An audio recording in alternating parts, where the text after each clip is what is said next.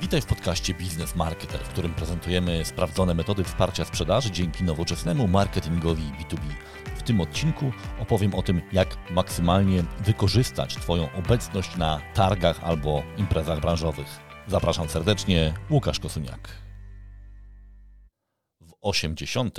odcinku podcastu Biznes Marketer kontynuujemy tematykę targów. Poprzedni, 79. odcinek, był o tym, czy warto w ogóle w targach uczestniczyć, jak sprawdzić te konkretne imprezy targowe, w których chcemy wziąć udział, czy to dla nas ma sens, jak przygotować się do uczestnictwa w takich targach, wreszcie jak promować swoje uczestnictwo, swoją obecność na takiej imprezie.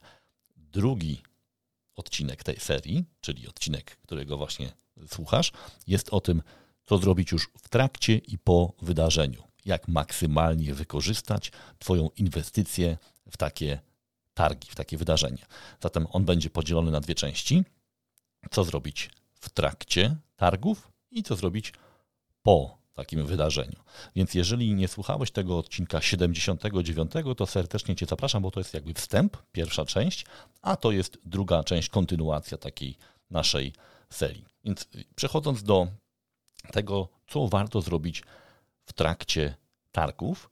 Nie będę tutaj przechodził przez te punkty chronologicznie, ale wypisałem takie rzeczy, na które warto zwrócić uwagę, bo ja już o tym wspominałem w tej poprzednim odcinku, że uczestniczyłem w dziesiątkach, jeżeli nawet nie w większej ilości targów, jako ich organizator, jako uczestnik, jako prelegent, jako sponsor i ze wszystkich tych perspektyw wyciągałem jakieś wnioski, nie zawsze pozytywny, nie zawsze byłem zadowolony z tego uczestnictwa, więc dziś będę się dzielił też tym, co warto na takim stoisku zrobić. Mówimy oczywiście o targach B2B.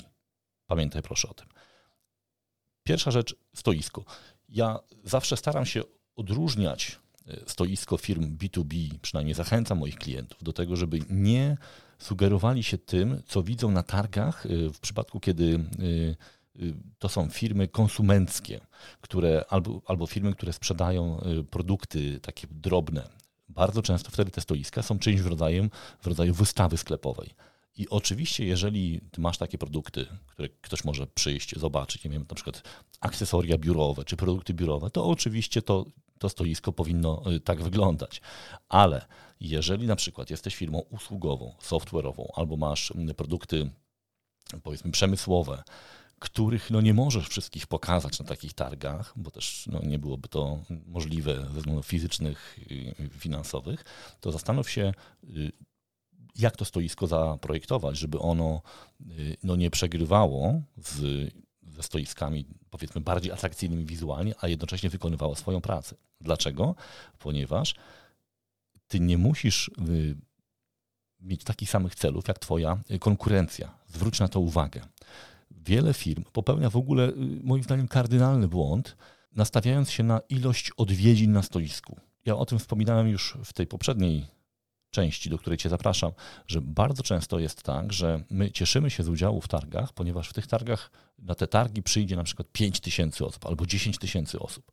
Tylko, że czasami z tej grupy odwiedzających, grupa, która nas interesuje, to jest na przykład mniej niż 10%.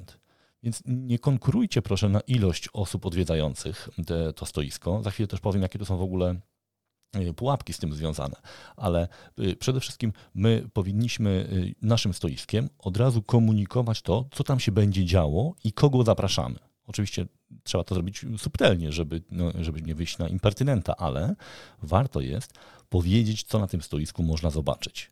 Dlaczego? Żeby przyciągnąć właściwe osoby, bo Problem z, ze stoiskami targowymi jest taki, że zazwyczaj mają ograniczoną powierzchnię. Więc może do nich podejść na przykład, nie wiem, pięć osób jednocześnie i podjąć jakąś tam rozmowę. Mamy na przykład czterech czy pięciu przedstawicieli na tym stoisku, naszych handlowców, przedstawicieli, którzy mogą rozmawiać. Oczywiście y, wokół stoiska y, często kręci się większy tłum, jeżeli to są duże targi. I teraz naszym celem jest to, żeby do tego stoiska przyciągnąć te osoby, które, z którymi naprawdę jest sens rozmawiać. a niejako trochę odepchnąć, zdyskwalifikować, można powiedzieć, te osoby, które przychodzą jako gapie zwyczajnie. Dlaczego? Ponieważ jeżeli na tym stoisku, do tego stoiska, że tak powiem, przylgną, przylgnie zbyt duża ilość osób przypadkowych, które no nie są naszymi potencjalnymi klientami, to oni odstraszą te osoby, które rzeczywiście mogłyby y, zamienić się potem w naszych klientów. Więc pamiętajcie proszę, y, unikajcie, jeżeli macie oczywiście niszowy produkt i wiecie, że nie wszyscy uczestnicy tych targów to są wasi potencjalni klienci, a to zazwyczaj już y, można wyczytać z opisu firm, które się wystawiają, z opisu targów i tak dalej. Więc jeżeli masz taką sytuację, że masz dosyć konkretnie sprecyzowany produkt i wiesz, że nie wszyscy, którzy po tych targach się przemieszczają jako goście, to jest Twoja grupa docelowa, to zakomunikuj to, co tam się będzie działo. Ja zachęcam, żeby stoiska właśnie takich firm, które mają bardziej skomplikowane produkty, projektować trochę jako strefy rozmów. Dlaczego? Ponieważ na targach często po prostu nie ma gdzie porozmawiać, jest głośno, jest, jest hałas, y, harmider, więc jeżeli ty zaproponujesz taką strefę rozmowy, to automatycznie osoby, które po prostu chcą rozmawiać, mają na to czas, będą miały też okazję. Możesz też wtedy yy, tak poinstruować swoich handlowców, żeby oni, żeby ich głównym celem było właśnie zapraszanie do, tych, do tej wewnętrznej strefy twojego stoiska, gdzie można spokojnie porozmawiać, nie wiem, pijąc kawę. Tutaj nawet można już posłużyć się odpowiednimi materiałami na tym stoisku, żeby one były materiałami, które trochę wygłuszają dźwięk, jakieś y, bardziej pianki i tak dalej, a nie takie y, y, pleksy czy materiały, które bardzo ten dźwięk odbijają. Zadbaj o to, żeby ta rozmowa rzeczywiście była komfortowa, bo ona to może mieć duże znaczenie. Ja podam Ci taki przykład który kiedyś y, podpatrzyłem dawno temu na targach w Amsterdamie. To są takie wielkie targi elektroniki, powiedzmy, biznesowej. I tam niektórzy wystawcy na powierzchni swoich stoisk układali taką miękką piankę na podłodze. Dlaczego? Ponieważ osoby, które y, na tych targach, w tych targach uczestniczą, często robią tam po 15 km dziennie butach no, wizytowych, więc są strasznie zmęczeni, te stopy po prostu strasznie bolą. Więc w momencie, kiedy ktoś y, zaproponuje miękką po, powierzchnię, to nawet po to, żeby tam trochę odpocząć, kilka osób przystawało. Oczywiście to ma ten e, właśnie to ryzyko, że mogą tam przystanąć osoby, które są przypadkowe, ale właśnie ten dobór materiałów na stoisku to nie, to nie było nic drogiego, to był po prostu pewien pomysł, który oni wykorzystali. Y, po, spowodował, że ludzie tam po prostu podchodzili, więc na przykład y, wygłuszenie odpowiednie części stoiska spowoduje, że łatwiej wam się będzie rozmawiało. Natomiast kluczowe jest to, żeby do tego stoiska podchodziły właściwe osoby. Więc ja e, zawsze zachęcam do tego, żeby wyraźnie, już z daleka komunikować, co na tym stoisku się będzie działo. Nie tylko markę firmy, ale warto jest zaprojektować sobie jakiś jakąś taką czynność, jakieś, jakieś działanie, które będzie y, celem wizyty na tym stoisku. Bardzo często to może być na przykład jakaś y, szybka analiza, szybki audyt, y, szybka demonstracja, coś, co zaangażuje odpowiednie osoby, a dla tych przypadkowych będzie na tyle nieatrakcyjne, że nie podejdą po prostu. Tutaj chodzi o to po prostu, żeby zbyć te osoby, które nie powinny podchodzić do stoiska. Dlaczego? Ponieważ jeżeli oni obstąpią Twoje stoisko, to będą tworzyć niepotrzebny tłum. I bardzo często tak się dzieje. Ja sam kiedyś ten błąd popełniłem jeszcze pracując w Samsungu. Myśmy wystawiali wtedy yy, przy okazji innych produktów, innych kategorii też telefony. I co się okazało? Ludzie podchodzili, żeby oglądać telefony, a my tak naprawdę chcieliśmy pokazywać zupełnie inne rozwiązania. Więc potem już zrezygnowałem z pokazywania telefonów na tych stoiskach, mimo że też za, za ich sprzedaż odpowiadałem, ale wiedziałem, że na tych konkretnych targach y, ja muszę się skupić na innych kategoriach produktowych. Więc z, z rozmysłem ograniczyłem ilość osób, która by podeszła, bo wiadomo, że telefony Samsunga, te, szczególnie te nowe, wzbudzały zawsze duże zainteresowanie, ale z tego potem nie było biznesu, bo te telefony się inaczej y, sprzedawało.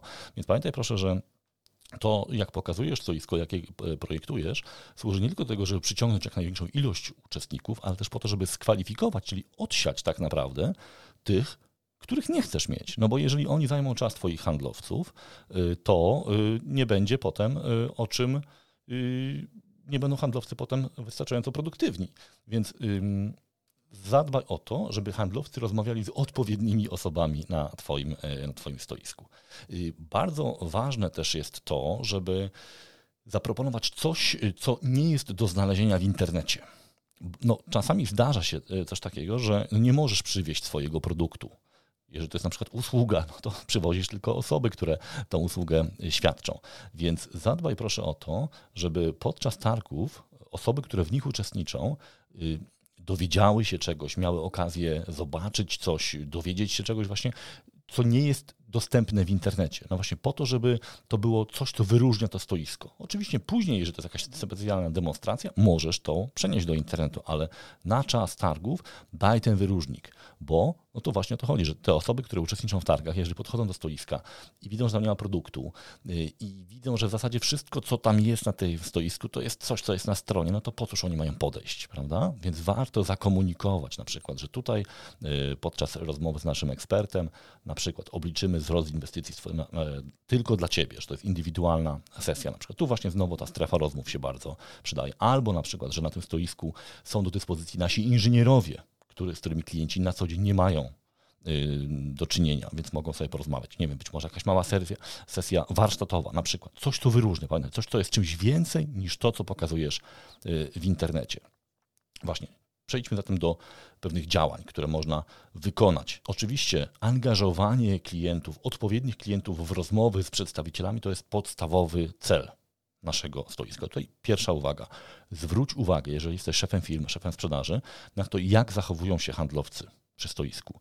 Niestety zauważyłem, że wielu z nich traktuje targi trochę jak dzień wolny. To znaczy rozmawiają sobie między sobą, chodzą sobie na kawę i tak dalej, i tak dalej. Podczas gdy targi to jest naprawdę ciężka praca. Trzeba być bardzo skupionym, w zasadzie cały dzień na nogach, rozmawiać z wieloma klientami, często w hałasie. Y, to jest męczące, więc oczywiście trzeba dać ludziom odpocząć, ale też zwróć uwagę na to, czy oni stoją postawie otwartej, czy dają komunikat, że jestem gotowy do rozmowy, czy też gdzieś tam odwracają się tyłem, stoją sobie we własnym kółeczku, rozmawiają i tak dalej.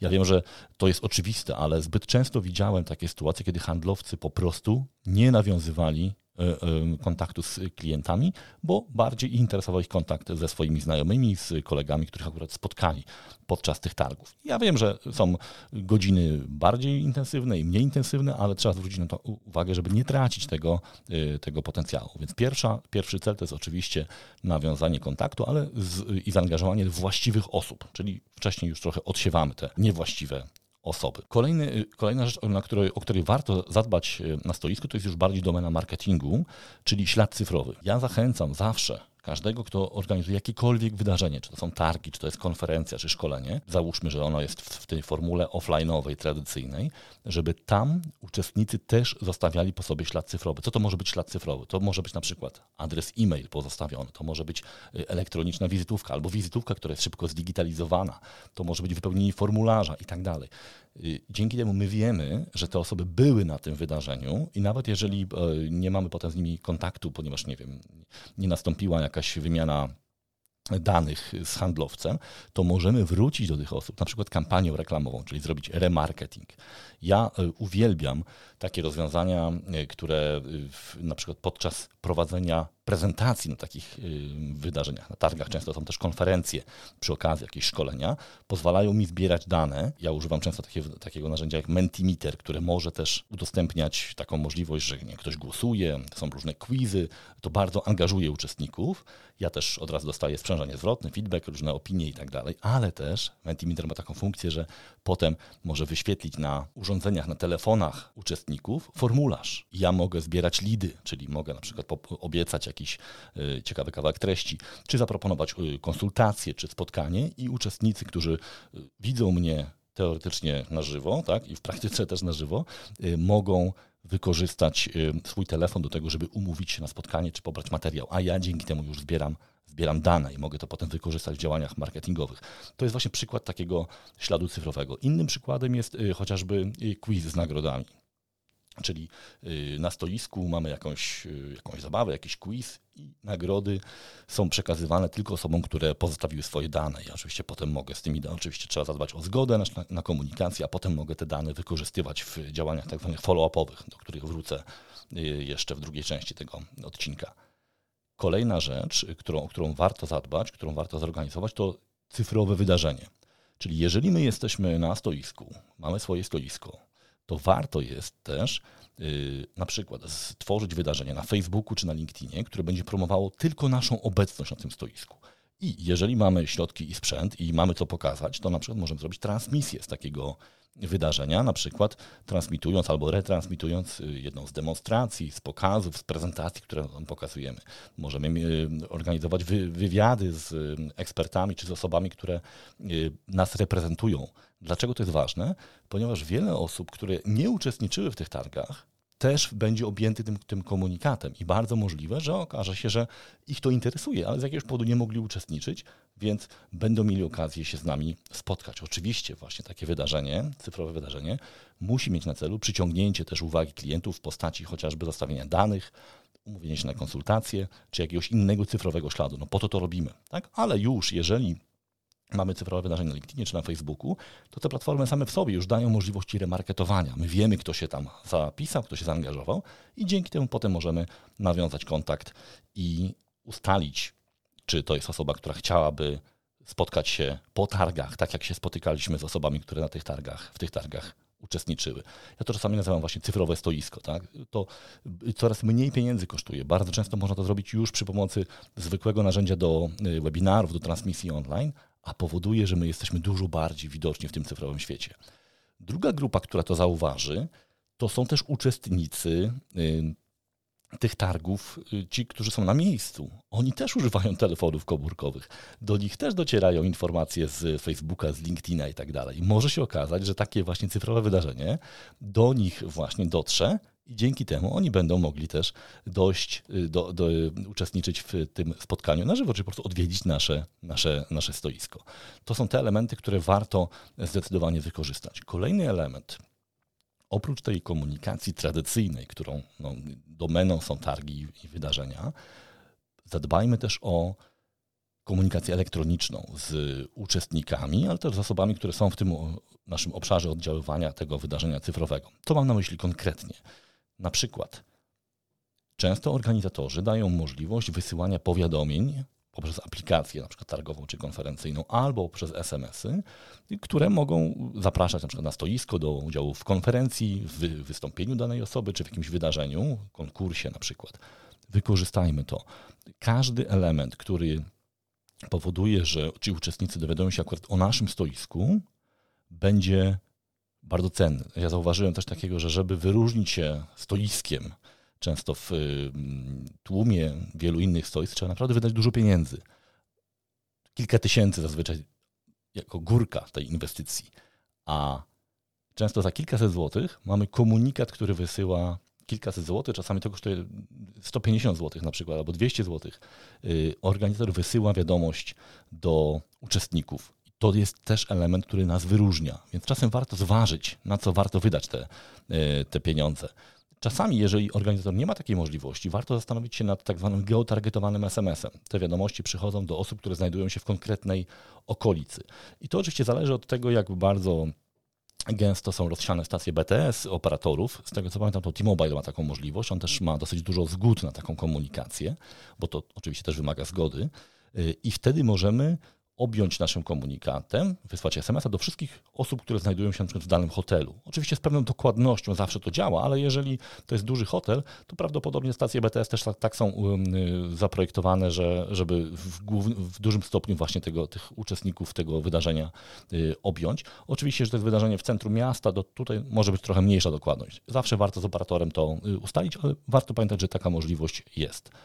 Ja też bardzo zachęcam do tego, żeby zawsze mieć plan, taki call to action, do którego namawiamy też po wizycie na stoisku. No bo pierwszy sukces, właściwi klienci pojawili się na stoisku, mieliśmy rozmowę. Tak? No ale kolejnym etapem zazwyczaj jest właśnie umówienie już się na indywidualne spotkanie. Tak handlowcy zazwyczaj do tego dążą. I warto jest też to ułatwić. Warto jest też sprawić, żeby po, od razu po tej naszej rozmowie to spotkanie już nastąpiło. I tutaj bardzo prostym, ale bardzo skutecznym narzędziem są wszelkiego rodzaju aplikacje do umawiania spotkań. My na przykład dosyć często używamy aplikacji y, y, tak zwany Book Meeting w HubSpocie. Y, używam też aplikacji MS Bookings, która jest dostępna w, dla użytkowników Office 365, ale jest też Calendly i wiele innych. Dlaczego to jest takie ważne? Ponieważ bardzo często my jako uczestnicy tych targów y, mamy tych rozmów bardzo dużo i potem zapominamy, komu obiecaliśmy spotkanie, z kim się mieliśmy spotkać i tak dalej. Nawet przy dobrej woli, chęci tego spotkania po prostu wylatuje to z głowy. Takie narzędzie powoduje, że my w momencie tej naszej rozmowy przy stoisku od razu bukujemy to spotkanie. Jak to działa? Y, osoba, która chce się spotkać, y, wchodzi na stronę, zazwyczaj dostaje link podczas takiego spotkania, tam sprawdza sobie dostępność kalendarza tej osoby, która, z którą chce się spotkać i dobiera sobie odpowiednie miejsce, slot, bukuje obie strony, czyli ja jako handlowiec obsługujący stoisko i gość tego stoiska dostają potwierdzenie, często nawet razem z linkiem do jakiejś aplikacji typu Teams albo Zoom, że możemy sobie porozmawiać od razu online'owo, jeżeli mamy taką chęć.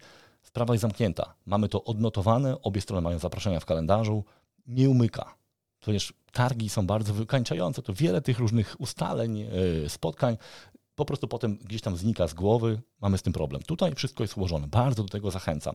E, to też jest taki element, który można potem analizować. Na przykład możemy sobie przeanalizować, ile na takich targach takich właśnie rozmów było umówionych. No i dzięki temu możemy potem ocenić, czy ten udział w targach miał sens, czy to się po prostu y, opłacało. Więc ja bardzo do tego zachęcam. E, są też takie inne narzędzia, które można, którymi można się posłużyć, ale już mniej pod naszą kontrolą. E, w czasach przed pandemią LinkedIn uruchomił taką w część e, aplikacji mobilnej. Tam można było nawiązać kontakt z osobami, które są w pobliżu. To dotyczyło obszaru mniej więcej kilkunastu metrów, więc podczas takiego, powiedzmy, że niewielkiego spotkania konferencji można było wszystkich uczestników mieć na takiej liście i zaprosić ich automatycznie. Y, była też opcja skanowania QR-koda, czyli jeżeli chcielibyśmy QR-kodu, jeżeli chcielibyśmy nawzajem się dodać do swoich kontaktów na LinkedInie, to tam aplikacja mobilna wyświetlała QR-kod, który po prostu przenosił tą osobę do, do kontaktu. Y, o ile wiem, to w tej chwili te funkcje zostały zablokowane, no, chyba ze względu na to, że tych targów po prostu jeszcze nie było ale prawdopodobnie zostaną odblokowane, jeżeli sytuacja pandemiczna, miejmy nadzieję, się poprawi e, na całym świecie. Natomiast z drugiej strony, no nie jest to tak e, skuteczne, moim zdaniem, jak te aplikacje do bukowania spotkań, ponieważ tutaj po prostu mamy już zabukowane spotkanie, znamy się, wiemy, mamy swoje dane, możemy pozyskać dodatkowe dane od, e, od klienta, chociaż jeżeli to jest taka sytuacja, że umawiamy te spotkania podczas rozmowy, to im mniej tych danych w tym formularzu umówienia, tym lepiej, bo po prostu zależy nam na tym, żeby klient się szybko z nami na to spotkanie umówił, żeby to było wygodne. Oczywiście taki link możemy też wysłać klientowi w działaniach y, follow-upowych, jeżeli z jakiegoś tam powodu na przykład nie był w stanie się umówić na, na spotkanie. No i właśnie w ten sposób trochę przechodzimy do y, tego, tej drugiej części, czyli działań follow-up. Powtórzę tylko to, o czym wspominałem w tej pierwszej części, czyli rola stoiska jako miejsca, które służy do nawiązywania właściwych kontaktów, czyli odsiewania też tych, których nie chcemy mieć. Y, unikajcie wszelkiego rodzaju zbędnych gadżetów, y, cukierków i tak dalej, bo one przyciągają po prostu ludzi, którzy są niewłaściwi, nie powinni być przy waszym stoisku. No chyba, że z jakiegoś powodu wam zależy rzeczywiście na tym tłumnej obecności, wtedy oczywiście tak, ale w większości przypadków w B2B zależy nam raczej na właściwych osobach, czyli stoisko ma funkcję przyciągania, ale też i kwalifikacji, to znaczy odpychania osób, które nie powinny na nim się pojawi, żeby nam generalnie nie robiły sztucznego tłoku, który odrzuci od y, y, naszych właściwych klientów od tego, od tego spotkania. Cyfrowe stoisko, czyli y, cyfrowe spotkanie, na przykład na LinkedInie czy Facebooku, tak? wydarzenie, y, które można utworzyć bardzo łatwo na poziomie prywatnym i firmowym. Y, być może transmisja, być może jakieś wywiady wideo, ale też i y, remarketing, dotarcie do osób, które mogą potem stać się naszymi klientami, a nie były bezpośrednio na, na tym wydarzeniu, czyli szukanie tego śladu cyfrowego. Wspominałem też o Mentimeter, czyli takich aplikacjach, które pozyskają też dane oczywiście za zgodą uczestników, którzy są na spotkaniu bezpośrednim, na szkoleniu, na jakiejś konferencji y, i przy pomocy telefonów komórkowych mogą głosować, ale też mogą wypełnić formularz, jeżeli mają taką chęć i dzięki temu zostawić nam swoje, y, swoje dane. Dobrze, to przechodzimy do drugiej części w takim razie. Po wydarzeniu. Co zrobić po wydarzeniu? Oczywiście, żeby te działania po wydarzeniu miało sens, no to już przed wydarzeniem trzeba je trochę zaplanować. Więc jeszcze raz Wam zareklamuję ten odcinek poprzedni, który właśnie mówi o tym, jak przygotować się do tego wydarzenia, bo tam no, o wiele rzeczy po prostu trzeba zadbać wcześniej. To, co ja zauważyłem jako dosyć duży problem przy targach, to jest to, że y, tak zwany follow-up, czyli to działania następcze, następujące, są bardzo często takie niespójne i zależą w zasadzie od poziomu energii i dobrej woli uczestników, handlowców, którzy obsługiwali klientów. Niektórzy robią to regularnie, czyli skanują wizytówki, potem wysyłają jakąś wiadomość i tak dalej. Ja zachęcam do tego, żeby wprowadzić tu pewnego rodzaju standard. Standard albo nawet jakiś proces onarzędziowany. Co mam na myśli? Wyobraźcie sobie taką sytuację, że y, podczas spotkania przy stoisku dochodzi do wymiany wizytówek. Teraz dobrze wyposażony handlowiec może tą wizytówkę od razu zeskanować. Ta wizytówka zeskanowana już, ale już z wyciągniętymi danymi, czyli dająca się już obrabiać, ląduje w naszym CRM-ie. Następnie, w momencie, kiedy te dane się pojawią w CRM-ie, uruchamia się pewna mini kampania. Na przykład ta osoba dostaje jakieś dodatkowe materiały, jeszcze uczestnicząc uczestnicząc w tych targach, albo ustawiamy to na przykład tak, że dzień po te materiały przychodzą. W tych materiałach może być też między innymi właśnie link do umówienia indywidualnego spotkania. Co to daje? No, handlowcy już nie muszą pilnować tego, żeby te wizytówki potem kilkadziesiąt z nich bezpośrednio e, skanować, a to skanowa, e, skanować albo przepisywać, a to skanowanie podczas rozmowy albo po rozmowie zajmuje, ja to robię regularnie, e, robiłem przed pandemią w zasadzie, zajmuje kilkanaście sekund. To nie jest nic długiego, a dzięki temu te dane automatycznie wpadają już do mojego CRM. A my akurat do tego wykorzystujemy HubSpota, ale jest wiele innych systemów, które mają dokładnie te same funkcjonalności bardzo, bardzo ważne, bo oczywiście my tu możemy e, w ten sposób zaoszczędzić pracę naszych handlowców, ale też uniknąć wielu błędów, wielu sytuacji, kiedy tak naprawdę nie do końca też pamiętamy, o czym rozmawialiśmy z daną osobą, w jakiej sprawie i tak dalej. Tam możemy sobie to wszystko e, rozpisać, nawet podzielić na grupy tych klientów, w zależności od tematu, jaki na przykład omawialiśmy e, z nimi. Ważne też jest to, żeby ten follow-up dotyczył nie tylko tych, którzy, którymi mieliśmy okazję rozmawiać, ale też tych osób, które uważamy, że y, mogą być w grupie docelowej, ale z jakiegoś powodu do tego naszego stoiska nie podeszły, nie miały czasu, nie miały możliwości, być może był za duży, za duży tłok. Y, I tutaj znowu zachęcam do y, działania przed takimi targami, czyli zweryfikowanie z organizatorem, jakie są możliwości potem wysyłania komunikacji do tych osób, które uczestniczyły. I czasem organizatorzy za opłatą, czasem w ramach jakiegoś tam pakietu dają możliwość na przykład dołączenia materiałów do jakiegoś pakietu. Rzadko się zdarza, że um, organizator może przekazać dane uczestnikom, bo wtedy wymagałoby to zgody na tą konkretną operację. To jest bardzo trudne do zorganizowania. Ale już dołączenie danych do wiadomości, do jakiegoś pakietu wysyłkowego jest możliwe. Ja zachęcam też do tego, żebyście sprawdzili, jakie są możliwości wysyłania dedykowanej wiadomości. Już nawet niekoniecznie od razu po y, targach, ale nie wiem, dwa czy trzy dni później. Często organizatorzy w ogóle o tym nie myślą, a zapytani mogą przygotować taką ofertę. Co to daje? No wysyłamy wtedy wiadomość dedykowaną, tylko od nas. Znaczy, oczywiście wysyła to organizator, bo on ma prawo do wysyłki, ale tam są nasze informacje. I znowu to mogą być dodatkowe materiały i znowu ten link do chociażby umówienia y, spotkania. Kolejny element, o którym warto pamiętać, to jest możliwość prowadzenia działań remarketingowych, jeżeli dobrze wykonaliśmy swoją pracę w trakcie wydarzenia i przed nim. Na przykład, jeżeli mieliśmy właśnie to swoje cyfrowe stoisko, był jakiś ślad cyfrowy, był jak, było jakieś wydarzenie, na przykład na Facebooku czy na, y, czy na LinkedInie, to my możemy osoby, które tymi wydarzeniami się zainteresowały, objąć działaniami remarketingowymi, czyli wyświetlić jakąś, jakiś przekaz, jakąś reklamę, która może, je, może ich zachęci, zachęcać na przykład do pobrania dodatkowych materiałów, ewentualnie znowu do tego umówienia się na indywidualne e, spotkanie. Czasem organizatorzy godzą się na to, żeby wkleić nawet kod śledzący na stronę wydarzenia. No, to dotyczy takiej sytuacji, kiedy jesteśmy jednym z głównych sponsorów na przykład. Zazwyczaj to nie jest tak, że każdy wystawca targowy może to zrobić. Ale jeżeli uczestniczycie w takich niszowych targach, to można zawsze o to zapytać. I wtedy my możemy remarketować już w Google e, osoby, które po prostu weszły na stronę wydarzenia, albo na przykład się zarejestrowały, tak? czyli wyświetliła im się ta strona z potwierdzeniem rejestracji. Zawsze warto to zapytać, bo często organizatorzy nie oferują takich możliwości, ale jeżeli na, na tym zależy, to może się okazać, że oni y, dla nich to jest jakiś dodatkowy przychód, a dla nas to może być wielka szansa na pozyskanie dodatkowych y, informacji. Pamiętajcie też, że czasami y, zdarza się tak, że organizatorami targów są y, na przykład dostawcy czy wydawcy tak naprawdę różnych branżowych wydawnictw. I tam też warto zainteresować się tym, na ile w tych kolejnych, nie wiem, wydawnictwach, które powiedzmy, że podsumowują targi, jest możliwość, żeby umieścić jakąś swoją reklamę, jakiś swój materiał, to znowu będzie taka kontekstowa reklama. Ktoś, kto uczestniczył w targach, będzie chciał zobaczyć, być może jestem na zdjęciu i tak dalej, a przy okazji pojawi się tam reklama naszego y, produktu, usługi czy jakiegoś materiału, który chcemy tym osobom udostępnić. Ja zawsze jestem zwolennikiem dzielenia się wiedzą, więc pewnie w takiej sytuacji raczej y, dążymy do przekazania jakiegoś kontentu, ale to jest oczywiście wybór już, y, już wasz. Bardzo ważne też jest to, że żebyśmy my we własnych systemach odnotowali też obecność tych osób na targach.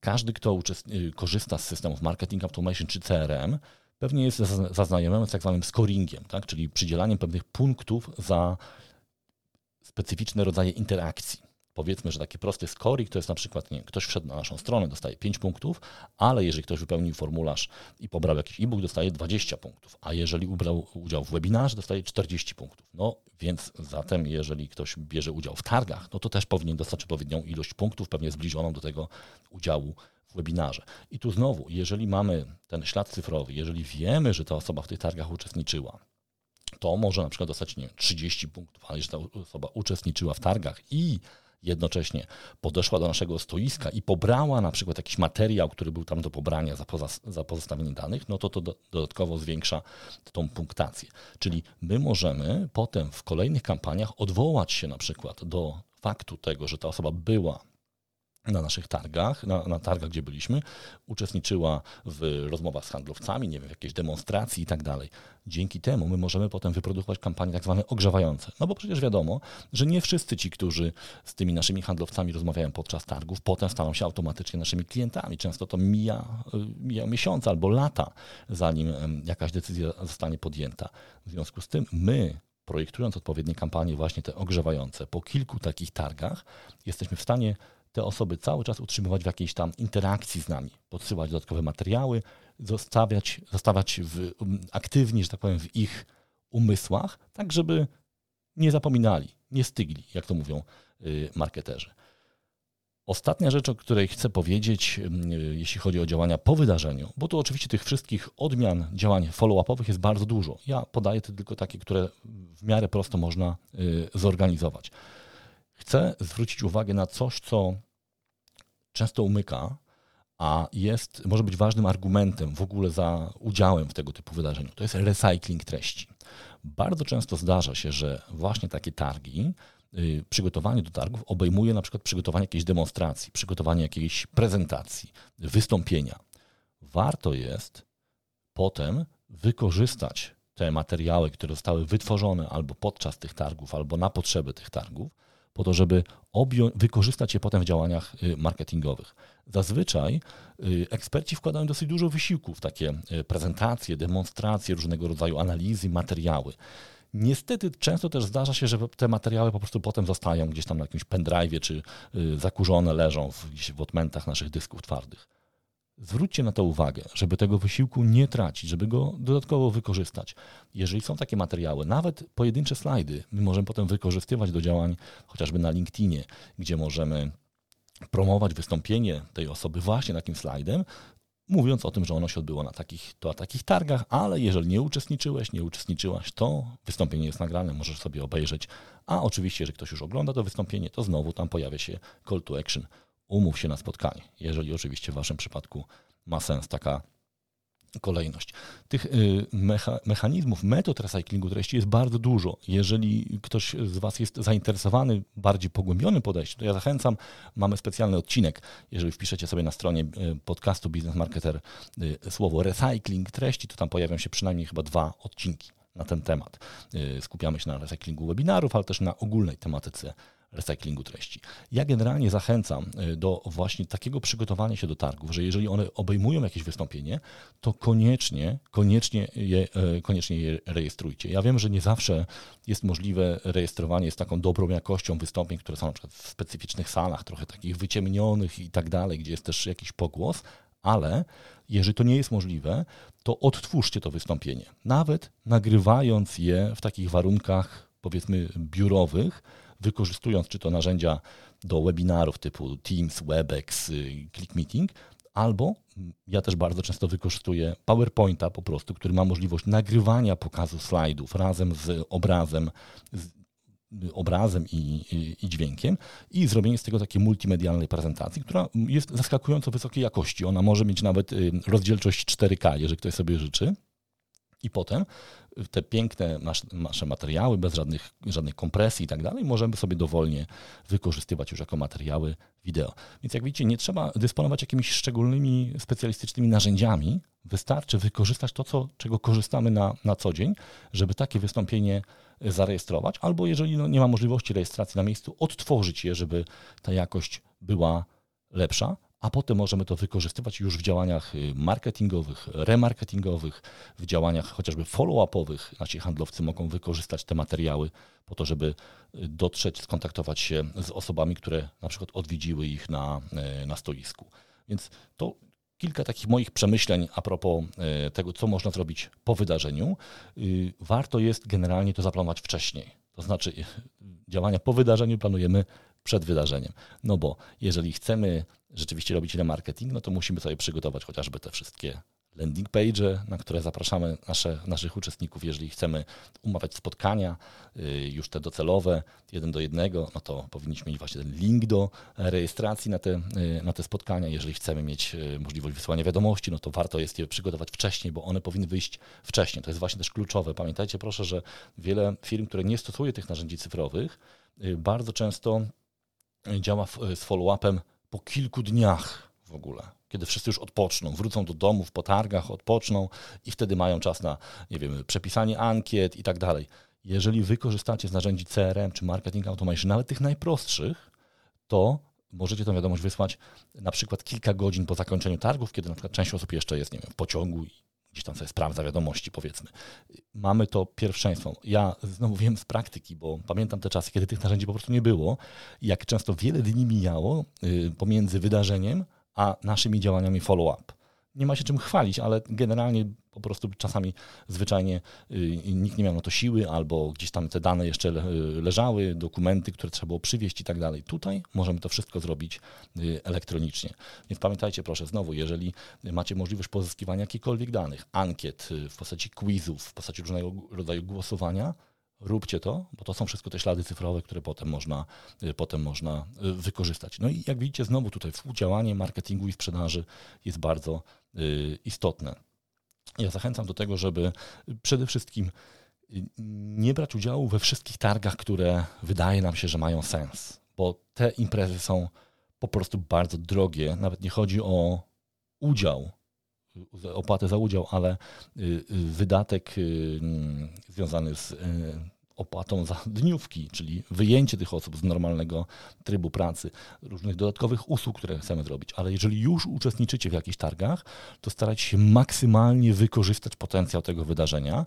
Często w przypadku organizatorów, którzy nie mają jakiegoś, mm, powiedzmy, dużego doświadczenia w organizacji targów, tacy się zdarzają, warto jest oczekiwać, nawet wymyślać swoje pomysły na y, promocję, na jakieś zaangażowanie, no bo może się okazać, że dla nich to będzie dodatkowy przychód, a dla nas to będzie dodatkowa możliwość wyróżnienia się. No i koniecznie pamiętajcie o tym, że nawet najbardziej tradycyjne wydarzenie powinno mieć swój cyfrowy odpowiednik nie chcę użyć tego powiedzenia digital twin, ale coś w rodzaju właśnie tego śladu cyfrowego. Czyli jeżeli ktoś podchodzi do stoiska, zaproponujmy mu udział w quizie, zaproponujmy pobranie materiału, zaproponujmy indywidualne spotkanie, tak żeby te ślady cyfrowe zostawiać. A przede wszystkim starajmy się przyciągać właściwe osoby i bronimy się przed taką y, pokusą zapraszania, y, gromadzenia wokół stoiska targowego jak największej ilości osób, bo z mojego doświadczenia w B2B wynika, że 80% tych, którzy podchodzą do tych stoisk, to są osoby, które po prostu obchodzą wszystkie stoiska. Jeżeli zauważą na nich coś ciekawego, błyskającego, jakiś gadżet, coś do pobrania, to po prostu zrobi się tłum, który może skutecznie odtrącić, odsunąć te właściwe osoby, a my na tych właściwych mamy się skupiać. Więc powtórzę jeszcze raz, komunikujcie już z daleka, co na tym stoisku się dzieje. Przyjdź, aby na przykład obliczyć zwrot z inwestycji. Przyjdź, aby omówić najczęściej pojawiające się pytania związane z czymś tam. Takie hasła od razu, że tak powiem, odetną, odrzucą osoby, które no, nie są zainteresowane tego typu działaniami. A to spowoduje, że nasi handlowcy będą mieli więcej czasu na rozmowę z właściwymi klientami. I to wszystko w dzisiejszym odcinku. Jeżeli te treści podobają Ci się, koniecznie zostaw nam ocenę, komentarz, gwiazdkę albo podziel się tym odcinkiem w swojej ulubionej aplikacji społecznościowej. A ja już dziś zapraszam Cię na kolejne odcinki podcastu Business Marketer. Pozdrawiam serdecznie, Łukasz Kosuniak.